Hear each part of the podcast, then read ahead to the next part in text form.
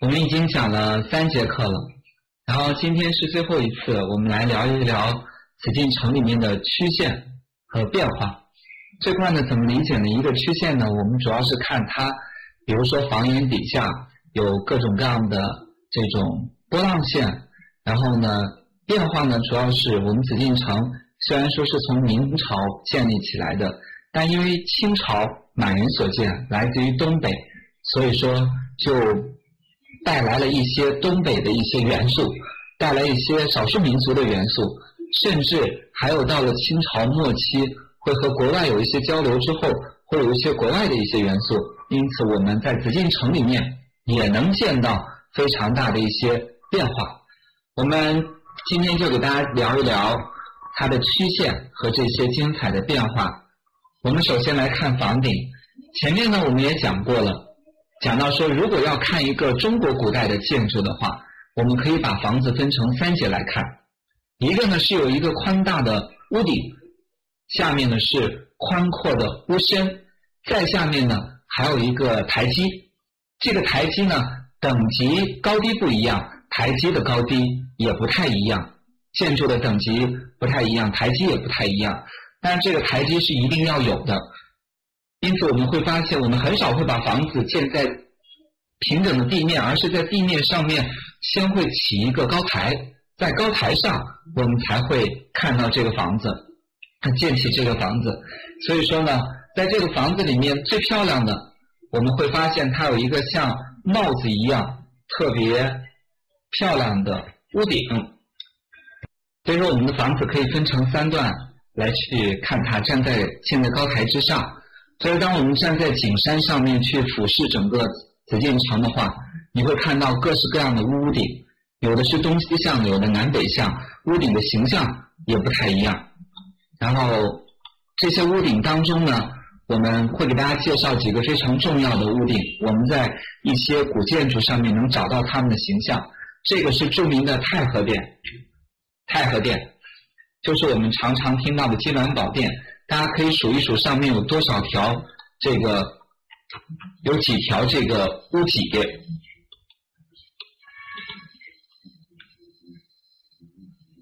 对，中间有一个正脊，然后呢四边垂下来有四个四个屋脊，因此呢我们四个面刚好有四个小坡一样的小坡一样的形象，因此我们常常把它叫做四阿顶，也叫做五殿顶。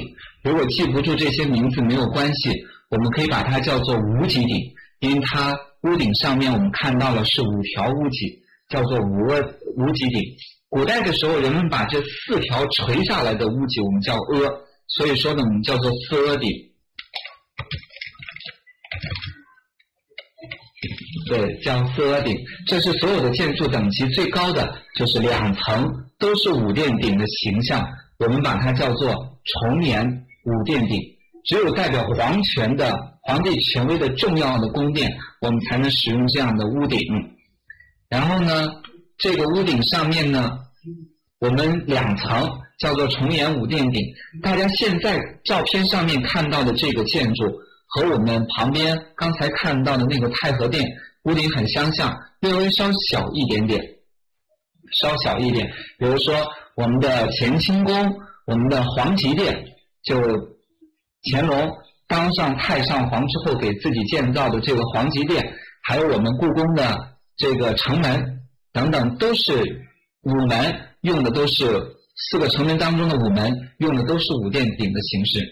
这个呢是二里头文化遗址的一个宫殿，有人说它是夏朝的，有人说它可能和这个夏朝呢关系不是特别密切，但不管怎么样。我们现在把出土在河南二里头文化的这个遗址，我们可以非常自豪地称呼它为华夏王朝文明的一个肇始。在这里，我们见到了这个非常早的一个宫殿建筑。大家看看这个殿建筑，一圈有一圈回廊，回廊中间呢有一个大殿，这个大殿的屋顶上面也用的是一共有五条屋脊的五脊顶，我们也叫做四阿顶。因此呢，这个屋顶。在中国出现的时间呢，是相对来说比较早的，因为这个夏朝和商朝都是在黄河流域所建立起来的一个非常重要的文明。然后呢，我们到了商朝之后，会渐渐的发现中原的文化开始向黄河黄河流域以外的，比如说长江流域去延伸。我们这个呢是在湖北黄陂盘龙城遗址当中的宫殿，大家看看，还是这种形象，只不过宫殿显得更加高大，建筑更加规整。这个屋顶上面也是一条屋脊，四条垂下来的四额顶、五殿顶的这种形象。紫禁城里面我们见到的这个就是皇极殿，皇极殿呢也采用的是一个双重重檐五殿五殿顶。然后呢，还有我们现在所见到的这个故宫里面的正门、午门、城楼上面，也用的是双层双层的这样一个重檐的五殿顶形式，可见它等级的一个之高。然后呢，在太和殿之后，我们可以看到的就是这件中和殿。中和殿之后呢，就保和殿。这个保和殿呢，在明代刚刚建好的时候，我们把它叫做景深殿。后来呢，改了一次名字，叫做建极殿。到了清朝重修的时候，改名叫做保和殿。其实这里是每年皇帝在过年的时候或者一些重要的场合，他们会请客的地方。比如说每年到大年三十，皇帝会在保和殿里面设宴，款待外藩的王公，还有文武官员。这里也是清朝的公主，比如说皇帝他有公主，公主要出嫁。他得请自己的亲家来吃饭，这是皇帝请这些亲家来吃饭的一个地方，驸马，还有他的父亲的家人等等。但是呢，这个也给大家提示一点，刚才我们刚开始的时候，这个主持人为大家放了《甄嬛传》里面的曲子。呃，但凡在清朝的时候，男人吃饭的场合不会有女人，女人吃饭的场合也不太会有男人出现。比如说这个保和殿上面的宴请。他就不会有女人参加，包括这个我刚才讲到的，如果是嫁公主，公主自己本人也不能参加这样一个宴会。这里也是在乾隆五十五年之后，因为乾隆五十五年之前的时候，我们要考试，这个考试呢是在前面太和殿的廊下，但乾隆五十五年之后呢，我们把考试的地方就搬到了保和殿里面，考完试。皇帝会有三天、两三天的时间来看卷子，第三天查看试卷以后，他来确定这个前三名。所以说那时候也出现过很多有趣的故事，比如说有一个人，他的名字叫李马，他的名字单名有一个马。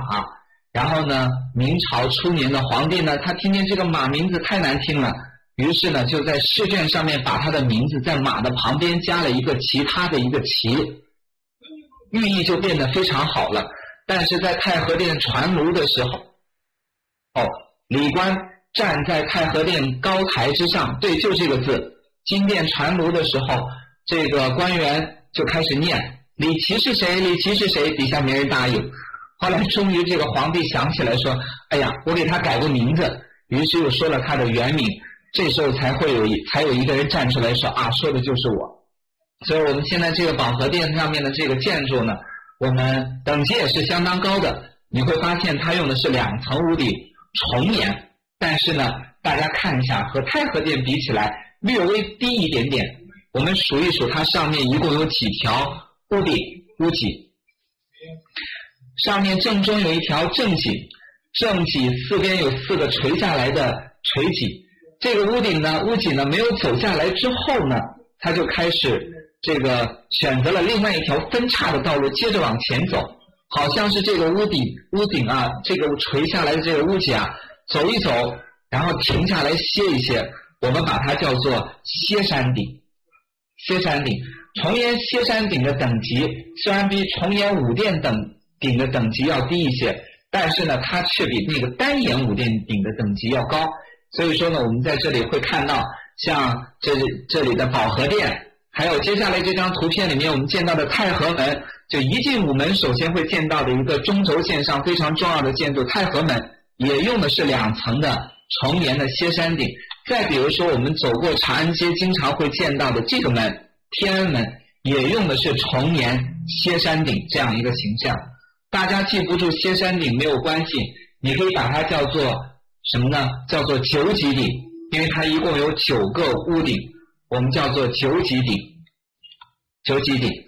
然后呢，在太和殿的后面和中和保和殿的中间有一个叫做这个中和殿，在我们后三宫里面的乾清宫和坤宁宫中间夹着这个交泰殿。有兴趣的家长们可以带孩子们找一找，在紫禁城前朝当中，我们能见到非常多龙的形象，但是凤的形象第一次出现就出现在交泰殿里面。交泰殿，交泰殿呢，我们后面也会给大家讲，它是在清朝的时候，皇后在接受后妃朝拜的一个非常重要的一个场所。我们会发现这个屋顶也长得很奇怪，四条屋脊到屋顶的部位，把它汇集成一个点，顶上面再加一个宝顶，我们把它叫做四角船尖顶。屋顶上面少了那个屋脊，少了那个屋脊。我们除了交泰殿之外呢，还有这件中和殿，面阔五间，上面也是一个四角攒尖顶的形象。中和殿呢？其实就是前面这个太和殿的后台，皇帝在正式走进太和殿前举行重要祭祀仪式等等的时候，他会在这里做一些准备的工作。所以说它的级别呢倒是其次，但是这个屋顶的形制却特别有趣，让我们视觉上显生了显发生了很奇妙的一个这样一个变化。给大家再讲一个有趣的一个故事，就是传说在。现在灯市口，北京灯市口，我原来在那上班。传说那块原来有一个二郎神的神庙，二郎神的一个庙。然后呢，这个庙里面的工作人员，等到早上的时候，总是能看到这个呃庙里面会有阳光照射进来，但他死活找不到这个太阳的光源在哪里，因为这个没有面对的这个太阳。所以他找来找去，最后发现原来是中和殿中间这个宝顶上面的光反射过去的。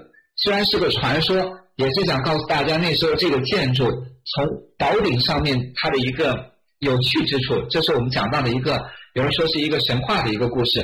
除了这样的屋顶之外呢，我们还有非常多其他的屋顶。比如说，我们看这张图，我们重檐五殿顶底下有无极顶、有歇山顶，还有硬山顶、悬山顶。船尖顶、圆船尖、单坡等等，我们这样的建筑呢，在很多地方都能找到。比如说那个圆形的船尖顶，我们的天坛就是这样的一个形制。在这里给大家介绍一个特殊的一个建筑，我们来仔细看这个紫禁城的正门午门。这幅画呢是明朝时候的一幅画像，大家来看这个午门也是 U 字形的建筑。我们重点看那四个。四个除了午门正楼之外，四个这个建筑，看一下它的屋顶上面是不是有一个圆圆的宝顶？但这个宝顶没有在一个尖部的四条垂脊汇集成的那个焦点的上面，而是在一个平台上面。其实午门在最初建好的时候，这四个建筑包括那两个阙楼，主要用的都是露顶。我们来看前一页，看到那个右下角的那个屋顶了吗？上面有一个小平台，所以原来盖的时候这种样子，只不过我们到了明清朝在修的时候，就把它变成了现在的这种样子。大家现在看这个屋顶上面四个角船尖，然后屋顶变成了这样的一个形式。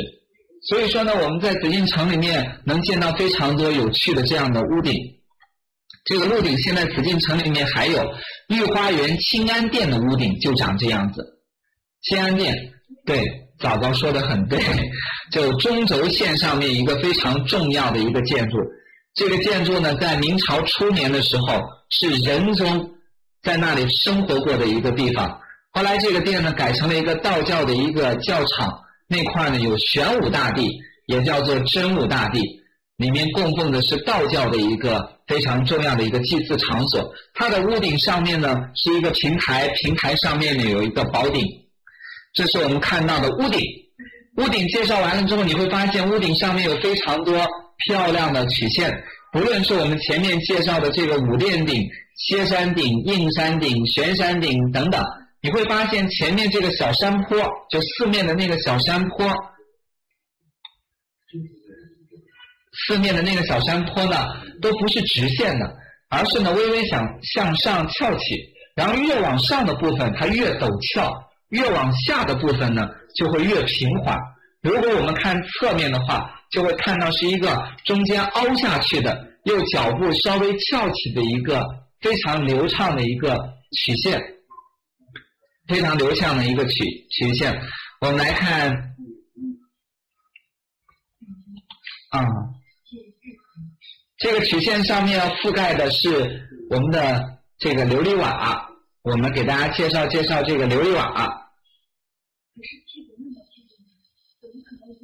很早的时候就会用琉璃瓦来作为这个建筑的材料，然后呢，我们屋顶上面覆盖着的琉璃瓦呢，大概呢有两种不同的形式。大家看这个瓦，这是一个全套的，你看到两个圆滚滚的瓦中间是不是有一个弧形的这个瓦片？我们把它叫做板瓦。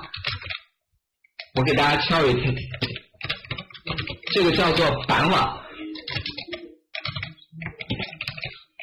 这个圆滚滚的，我们叫做铜瓦，铜瓦。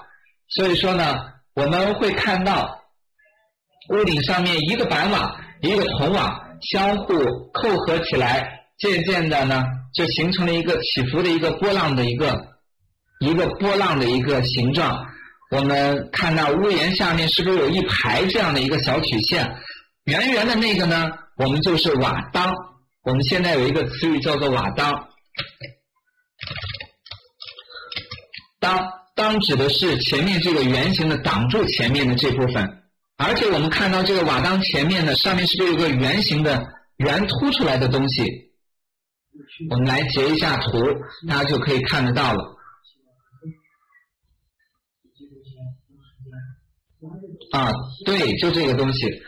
我们那个呢，可以起到什么呢？你看那个瓦片往下一层一层的叠起来，它很有可能会滑落。当我们插上这样一个像钉子一样的东西之后呢，我们会把最前面的这个瓦片给它固定起来。前面这个圆形的当，意思把这个瓦片挡住了。因此，瓦当瓦当是两样东西。上面的瓦有铜瓦有板瓦，前面这个当是指圆形的这个部位。两个圆形的中间呢，有一个像水滴一样的一个三角形倒过来的三角形的一个东西，我们把它叫做滴水，叫做滴水。因为它像水滴一样的，我们叫滴水，对。而且这个滴水还有一个特点，我们来看下面一张图就知道了。这个滴水是不是往前稍微翘一点点？它翘起来的话，雨水会混顺着板瓦一路往下倾斜，到了滴水这个地位往前翘之后呢，那个雨水会往稍微远的地方落下来，这样会避免雨水掉下来溅到住处之上，溅到。柱子之上，使得这个柱子会腐烂也好，而且它还有一个好处，这样以免什么呢？以免雨水呢顺着这个瓦当的里面流进去，把里面的那个木头的那个结构也给它损坏掉。因此，这样一个瓦当，它既有实用的作用，也有非常美观的作用。我们想象一场绵绵的春雨之下，看着前面有一排屋。屋檐，屋檐上面一排曲线的滴水，雨水会顺着那个曲线的滴水，竖着往下一点一点垂下来，既有横的线条，曲的曲线的线条，也有竖着的雨水形成那个雨线的线的线条，非常的漂亮。所以说，我们的屋子，古代的房屋，我们不仅是看到了它美丽实用的一面，我们也要看到它美丽的一面，美丽的一面。我们看完这个屋顶上面的瓦当之后呢，我们来看一看，我们会看到有一个柱子中间有没有一个像小翅膀一样的东西？小翅膀一样的东西，我们这个东西有一个特殊的名字，我们把它叫做雀替，雀麻雀的雀，替替换的替，雀替。所以说呢，这个一个东西我们可能显示不出来，它原来有一个承托上面。这个木结构的一个作用，但是后来渐渐的发现它有一个优势。我们来看下面一张照片就可以找得到了。我们来看这个房子，这个建筑，我们远远的看这个两个柱子隔成了一间，每个柱子上面有两个雀替，你会发现两个柱子隔成它本来是一个方形的结构，但是当我们这个柱子上面加了两个雀替之后，在方形的结构之上又加了一圈有一个淡淡的这样一个拱形的结构。因此，当我们去面对一个古代建筑的时候，我的眼睛里面既有巨型这样中规中矩的这样的线条，也有一些具有实用的造成的这样的波浪线。所以我们会看到屋檐下一排这样的波浪线，非常的漂亮，嗯，很美。然后除了这样之外呢，我们会发现我们前面讲到的歇山顶，对吧？歇山顶的那个四个垂起，走到一半歇了一下，又拐个弯从别的地方走了，因此在侧面就会形成一个三角形的山墙。大家看到那个侧面三角形的金色的花朵了吗？上面有。金色的花朵，没找到啊！啊，对对对，就这张图。谢谢我们有家长帮着去截图。对，在这个山墙上面有特别漂亮的这样的一个图案，上面有缠绵不绝的这样的一个金色的带子。它其实也有一个美好的一个寓意，不光是山花烂漫。我们主持人说，它还有一个寓意是什么呢？希望我这个国家的统治像这个丝带一样。代代相传，代代延续，它有这样一个非常美好的意思。因此，我们既能把它旁边这个山墙三角形的地方给它填充起来，让它变得更美观。然后呢，也给它上面加了很多这样的一个装饰，赋予了一些文化的一些含义在里面。所以，这是我们看到屋顶上面有很多曲线，曲线曲线呢，既有屋檐下的雀替。也有上面屋檐上面瓦片留下来的我们那个滴水，还有这个三角，我们这个山墙上面带给我们的这个缠绕起来的代代的这个金色的花朵。好了，我们开始又要回到琉璃瓦了。想一想紫禁城里面都有哪些颜色的琉璃瓦呢？大家可以说一说。最常见的就是代表黄色权威的黄色，对，黄色的琉璃瓦是最多的。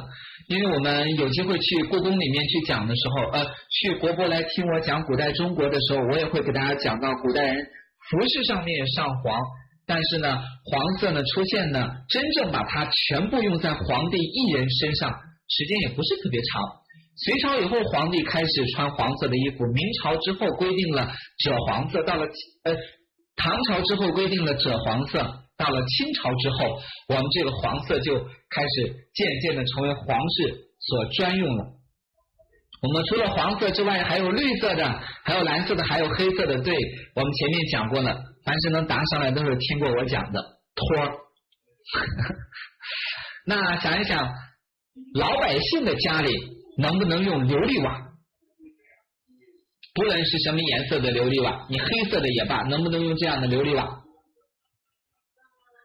不能，黄色之后呢，我们的等级呢会用绿色的琉璃瓦，绿色之后呢会有黑色的琉璃瓦，等级稍微差一点点，有些琉璃瓦还有剪边，然后呢，但是呢老百姓家里面是不能用这样的琉璃瓦的，呃，告诉小朋友们，如果旁边有小朋友的话，告诉小孩小朋友们，如果我把大家带到了明朝去，咱们自个儿家里面要装修房子的话，如果用到了琉璃瓦。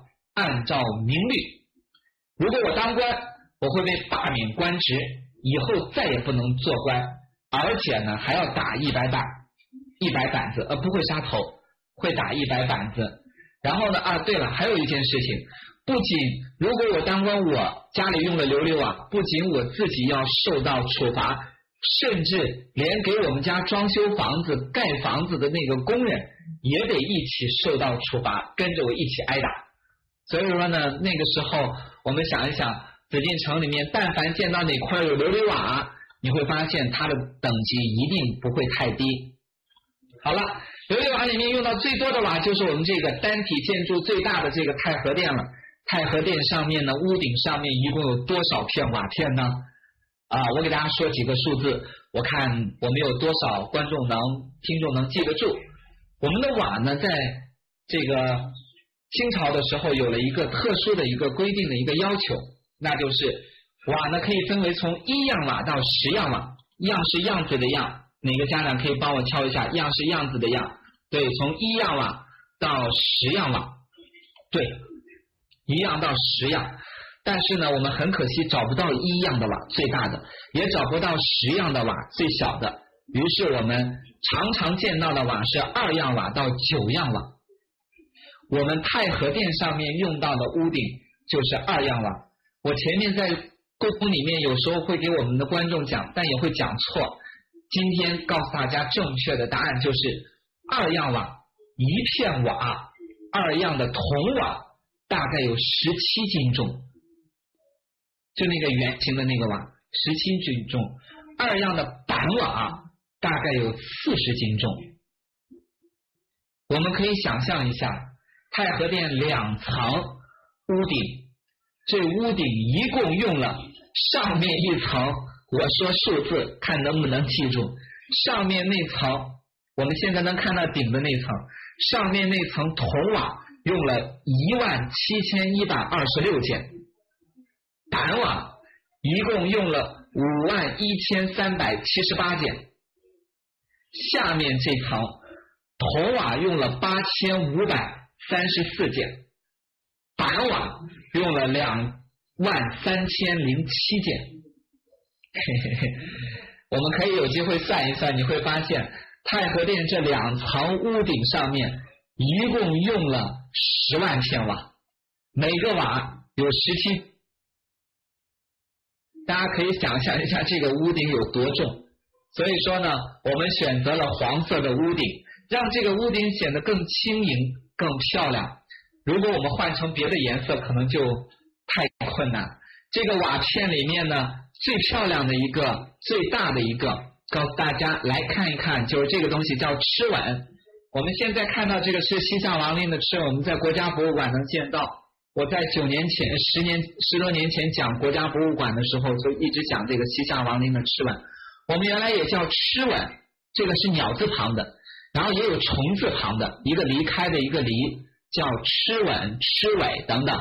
古人说，有人说它是海里的一种大鱼，尾巴特别大，激浪成雨，就是尾巴一拍能形成雨，这样可以。如果房子要着火了的话，可以让房子不用这个着起来，所以可以起到祈雨防火的一个作用。有人把它叫做螭吻，如果记不住没关系。小朋友们，如果旁边有小朋友呢，告诉小朋友们，它有一个特别好玩的名字。你看它是不是张着一个大嘴巴？而这个大嘴大这个东西呢，是摆在屋顶上面最中间的那条屋脊上面正脊上面。哦，正脊上面，因此呢，我们把它叫做吞脊兽，吞住屋脊的怪兽，名字好记吧？叫吞脊兽。到了清朝的时候，如果放在呃建筑上面。清朝的工部则例，还有清工部则例续编里面，我们把它叫做正吻。我刚才教了叫正吻，也叫做大吻。你看看这个屋顶上面的正吻和大吻，很多小朋友听过我讲。你看这个上面是不是有一个长得像小蘑菇一样的东西？那个东西其实呢是一个剑的剑把。我要给小朋友们讲故事了，那就是这个屋顶上面这只怪兽呢。我们为了镇住它，让它吞住屋顶。如果它哪一天不干活了怎么办呢？于是我们唐朝之后，渐渐的人们就想了一个办法，那我就插一把剑，把这个怪兽呢固定在这里，神兽固定在这里，那它就不会跑了，不会溜班了。所以说呢，那把剑我们看不见了，但呢，那把剑的那个把我们还是能见到，吞着一个屋顶，叫吞底脊兽。猜猜它有多重呢？我们这个用的是二样瓦，一共呢用了十三块琉璃拼起来的，高度呢大概有三点四米。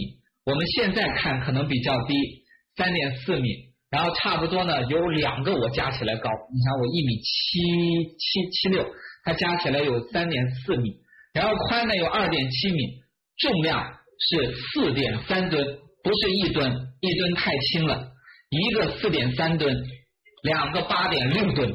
所以你想一想，屋顶上面有十万片瓦，光两个把角上面就有八点六吨的一个重量在屋顶上。在那时候，在屋顶盖房子的时候，这个正稳特别重要。这个正稳呢，是建造房屋之后呢，安装正稳是一个很重要的事情。比如在清朝，我们修建太和殿的时候，康熙皇帝派了一个官员去祭祀烧造正稳工厂的那个保护神，然后呢还要派四品以上的文官、三品以上的武官去迎接这个正稳。要知道，我们如果在清朝的话，四品的文官相当于一个什么呢？相当于现在地方的一个市长、地市级领导干部，然后去迎这个屋顶稳。所以这个屋顶一稳一架。啊，我们这个房子就盖的差不多了。所以说呢，我们看到这个屋顶上面的琉璃了，然后琉璃上面呢，太和殿屋顶上面还有这样的一个脊兽。我们数一数，一共有几个呢？一共有十个。谁能帮我截一下最前面那个骑着一只鸡的那个人？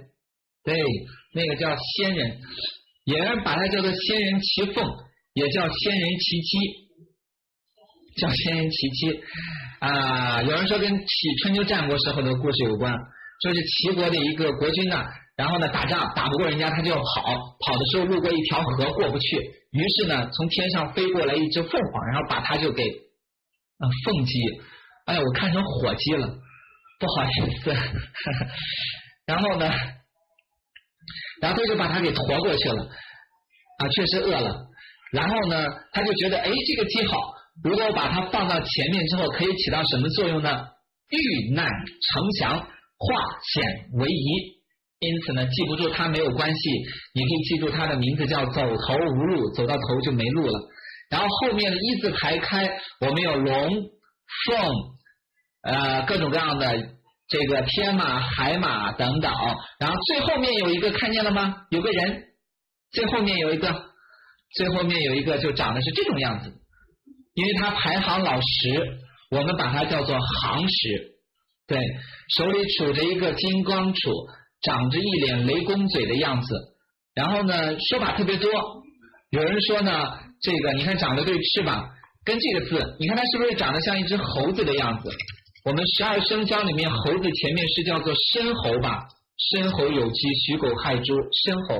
有人说这个申呢，跟水也有关系。因此摆在这里也是起到一个寓意，说是什么呢？寓意说是要起水的一个祈雨的一个作用，希望它不要烧着。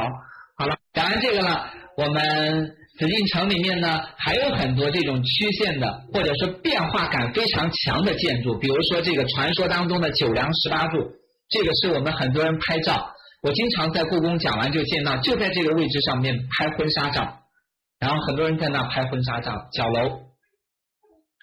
然后呢，紫禁城众多建筑，尤其是我们讲到的屋顶里面最爱的啊啊，那个叫老猴子的是我的托儿。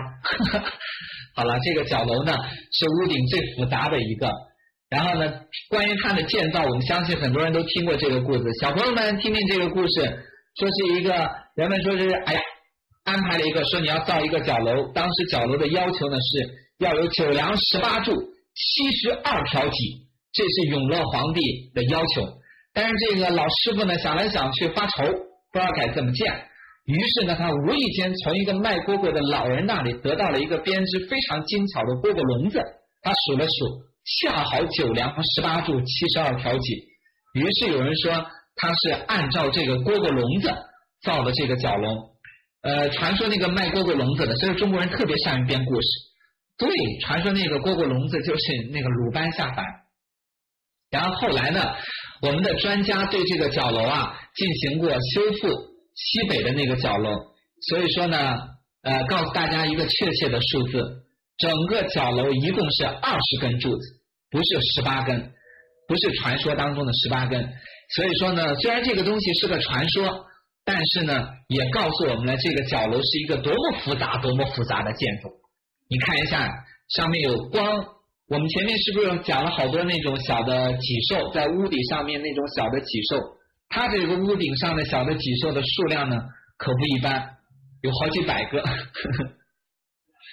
呃，三层屋顶上面各式各样的琉璃瓦用了一百多种，仙人神兽一共是两百三十四个，有两百三十四个仙人和神兽。然后呢，远远的看上去，我们就看到是那个上面既有琉璃宝顶。然后呢，就像两层这个花瓣一样，特别漂亮，高低错落，层次分明。好了，里面有很多故事，比如阳面和阴面，地下铺的砖怎么铺等等，说法非常多。我给大人写的时候会写的比较仔细一些。这个铺砖有阳数和阴数等等，它铺砖的方式不太一样。它的作用是什么呢？有人说它是为了呃瞭望，比如说我们这个当做护城河的一个重要的组成部分。但也有人说呢，它就是一个后来渐渐的护城河的这个功用这个取消了，取消了，所以说呢，就渐渐的只是一个装饰的一个形象。我们看完这个屋顶。看完了它的变化，看到了角楼之后呢，我们给大家讲一讲有趣的故事。最后了一讲了，我们就稍微放松一下。紫禁城里面有非常多的变化，比如说他们会有来自于百姓的一些呃生活的习俗。我们逢年过节的会贴门神，大家讲过中国古代的门神吗？想过吗？我们都用什么样的人来当门神呢？我们来看这幅画上面，你找到那个门神了吗？啊，房檐底下你看有白色的地方，非常非常小，有门神。所以紫禁城里面也会贴门神，它的门神呢做的像什么？就一个卷轴，这个卷轴呢，它到过节的时候拿出来挂，挂收了之后呢，再把它放到房子里面，再藏起来，等到第二年修补修补，然后哪块不太对劲了，不太好了，再修一修，第二年接着挂。它不是纸质的，有的是绢的，等等。不是尉迟敬德，来告诉大家我们的门神长什么样子。你看那个光绪大婚图上是不是有很多这样的门神啊？也不是关公，啊，有两个红衣天官和绿衣天官。我在紫禁城里面经常会给大家讲这个。哎，你看穿红衣服的这个人，然后捏了一个手方护板，另外一手呢，从他的手那块呢飘出一缕青烟。飘出一个不是糖葫芦，亲爱的，是拨浪鼓，是五面拨浪鼓。从左边这个穿绿衣服呢，又敲过了一个风，还有一个灯笼。对，这个讲过，我们叫五谷丰登。这个讲过吗？我们前面有蝙蝠、如意、冬瓜、海棠，我们叫做福如东海。所以说呢，因为每次在展厅里面给孩子们讲。在故宫里面讲，他们想象不出来这个人到底长什么样子。紫禁城的门神就这种形象，但是也有一些特殊的，比如说这样的，我们有财神，你看这个五福捧寿，有五个蝙蝠，中间有一个桃，五福捧寿，哎，也有这样特别喜庆的，上面有双喜，还会有这样子的，你看有一个这样的童子，它上面也飘出来五个福，五福的这种形象。在紫禁城里面有非常多葫芦娃，这跟葫芦娃什么关系？好了，对它的门这个东西呢是反复来使用的。然后呢，我们现在见到的是中宫，在清朝、明朝的时候，皇后会住在这里；清朝的时候，这里是皇后结婚和她祭祀的一个地方。然后呢，坤宁宫里面呢，我就讲一个有趣的地方。来，我们看这个有一张图。首先，大家一起来找那个坤宁宫的匾额，找到了吗？啊，找到那个匾额了吧？那个匾额下面正对着的，大家看匾额下面是门还是窗？匾额下面是窗。它的门在匾额的右边这边，就靠东边一点，那边是门。所以昆宁紫禁城里面有两个宫殿，很奇怪，没有在匾额下面中中间这个明间，而是在侧面开了一个门。为什么呢？哎呀，我我我觉得有时候跟大家聊的时候，我说我大家知道时间特别紧张，但是我有时候说我这个都会。比如说这个东北的电视剧什么什么都会看，这个和东北人的习惯有关系，他们会把门习惯开在东边。我们前面讲过，我们前面没有讲过的是这个。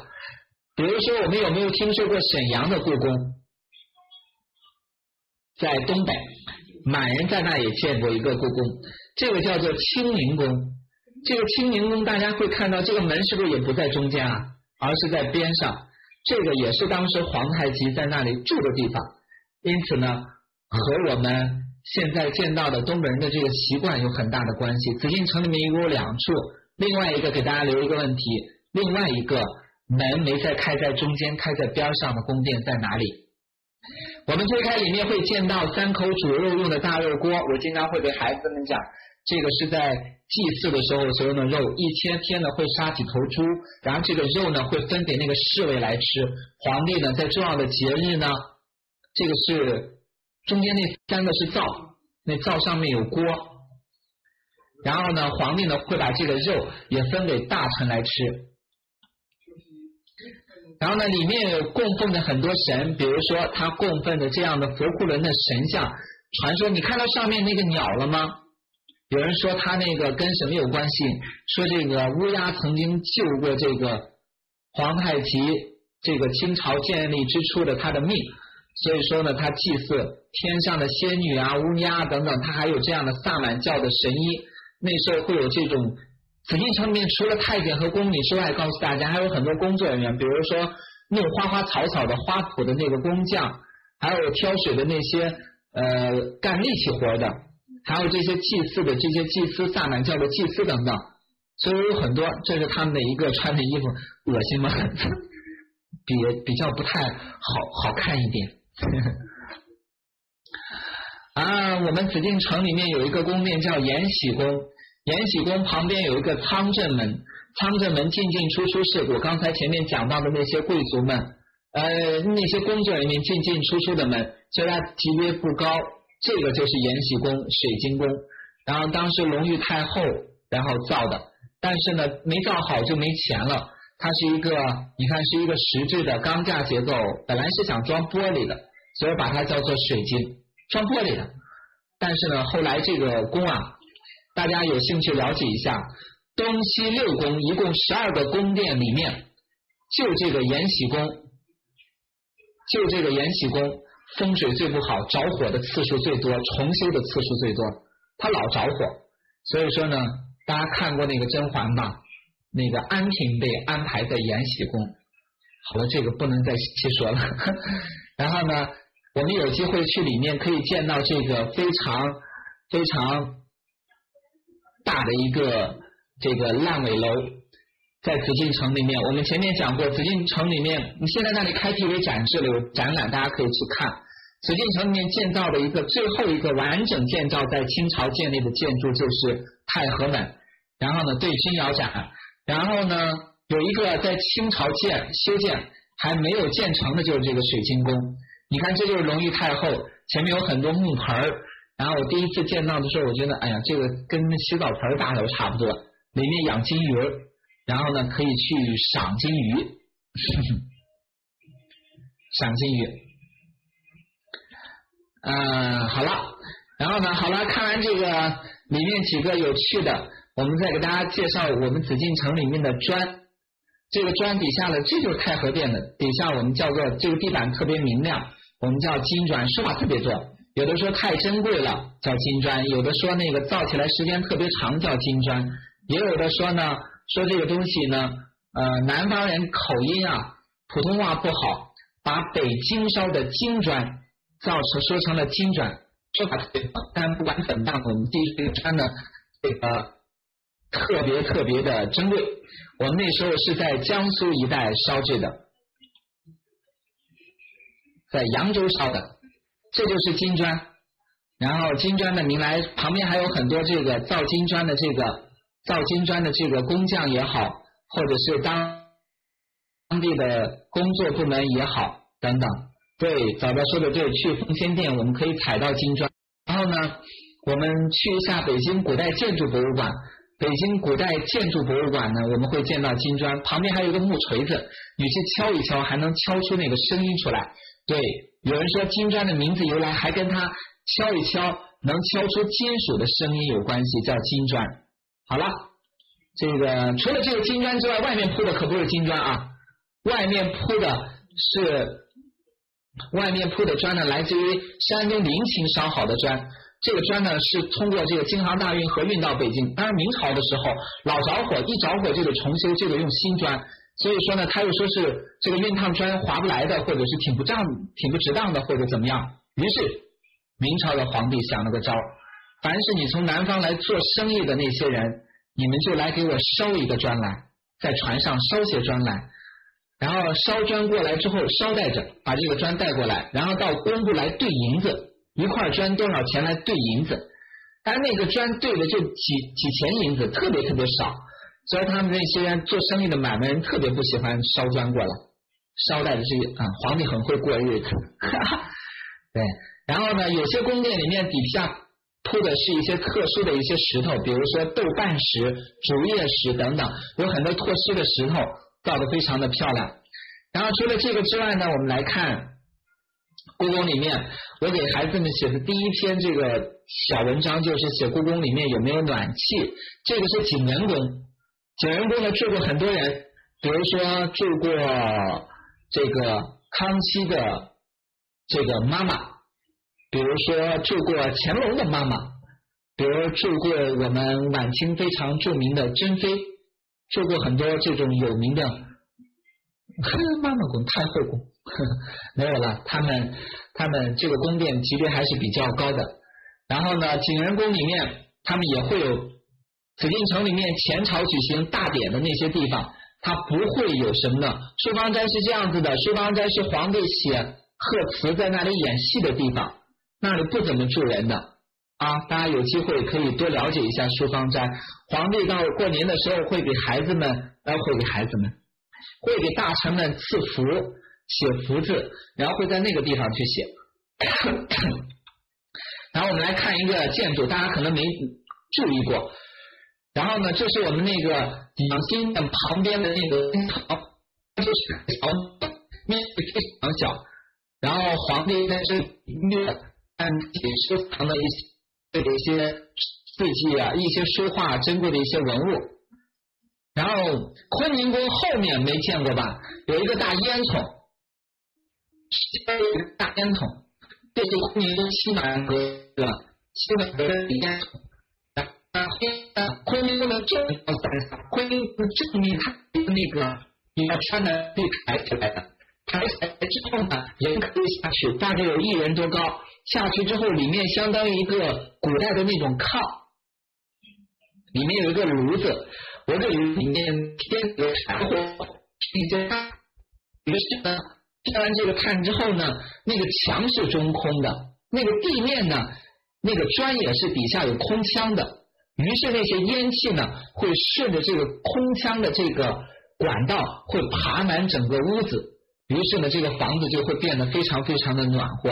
他们有这样的一个这样一个暖气系统，当然也有人问，那那个烟怎么出去呢？对，类似于东北的这个土炕。然后我们来看这个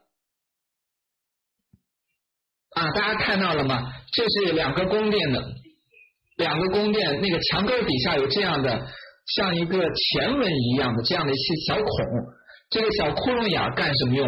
这个小窟窿眼就是为了当时里面的那个烟道里面可以用来走烟的，可以用来走烟。对，所以说呢，紫禁城里面有非常多有趣的这个，我们讲到了它的变化，见到了曲线和变化，讲到了屋顶有五殿顶、四额顶，这个也有九脊顶、歇山顶。也有我们的后面见到的那种路顶上面有一个平台的，也见到了屋顶下面的那种曲线，比如说滴水，比如说屋檐下面的雀替，见到了非常华美的这个曲线，给我们视觉上面既有横的线条，也有竖的线条，然后带来一种带来一种视觉上的一种强烈的变化。然后呢，冷宫啊，冷宫不在这个紫禁城里面，没有冷宫。我上一讲讲过，那些那些生病的或者什么的那些宫女会被安排在对北海里面。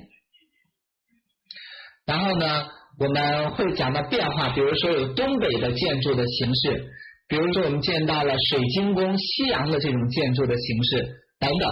所以在紫禁城里面，我们既能找到什么呢？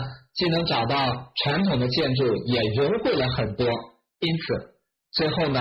我们来做一个小小的总结，就想告诉大家，我们的紫禁城，它不仅仅是一个皇家的宫殿的建筑群。我们到今天为止，就像单院长讲到的，会把这个建筑完完整整的交给下一个六百年。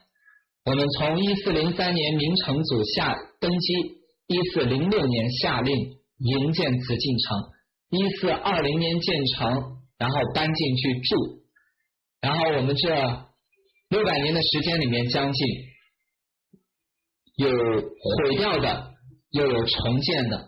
我们见到的不仅有元代的遗构，我们前面讲过什么呢？讲过那个周桥，讲过那个断虹桥，也有明朝的，也有清朝的建筑。这是一个宫殿建筑的一个宝库，是我们了解古代建筑一个非常集中的一个博物馆。然后呢，更是一个立于首都中心的一个绝妙的艺术品。就像我们讲到的，我们会看到屋顶的颜色的变化，有蓝色的天空，黄色的屋顶。蓝绿的彩绘，红色的柱子，冷暖色之间的相互交替。我们不要把它只当做一个房子来看，它也是一个绝妙的艺术品。我们要带着欣赏的眼光去走进它。最后，也想告诉大家，中国数千件博物馆当数千个博物馆当中，故宫博物院是中国馆藏文物最多的博物馆。有一次在给一个班级的孩子讲故宫，我和他们班级的家长们就聊，我说这个您这是第几次来紫禁城？他告诉我答案，说他这是自小时候，他是一个地道的北京人，说他是小时候以来这是第二次来故宫，他觉得故宫呢来过一次一个景点不需要再来了，但是我想告诉大家，这是我们中国馆藏文物最多的博物馆，即将到来的五月。十八日就是国际博物馆日，今年主题呢会架是架起博物馆和观众之间的桥梁，我们可以多去，不要忘记我们的故宫里面不仅有建筑，还有珍藏的青铜，还有我们文华殿的瓷器馆，也有武英殿刚刚开幕的书画馆，大家都可以去看。然后最后呢，我们可以带着一份对这份逝去的记忆的。尊重感去走进博物馆，去了解它。好了，我们用了四次课，基本上把紫禁城给大家做了一个简单的介绍。我已经慢慢的适应了对着屏幕一个人在这讲单口相声嘚啵，还得自个乐，挺有意思的。然后呢，这个下次大家可以，如果有机会，我再开别的课。然后给大家做个广告，然后呢，可以去北京古代比建筑博物馆，一定要去。然后呢，这个了解中国古代的建筑，这个我会在四月公益的小课堂，一个月有两期的课，一个呢是周亚老师给大家讲世界文明，然后我呢会给大家讲这个古代人的生活衣食住行。从七月份之后，暑期的七八月。呃，有观众有朋友可能听过我在首都图书馆讲过了，今天讲了两场埃及，现在这两天是我们的志愿者刘双喜老师在那里讲希腊，然后七月和八月我会接着在首都图书馆给大家讲这个罗马，讲罗马，我会七月和八月用两个月的时呃两期的时间给大家讲一讲古罗马的文明。大家到时候可以有时间的话来。最后好了，最后大家可以响起掌声了。好，谢谢大家。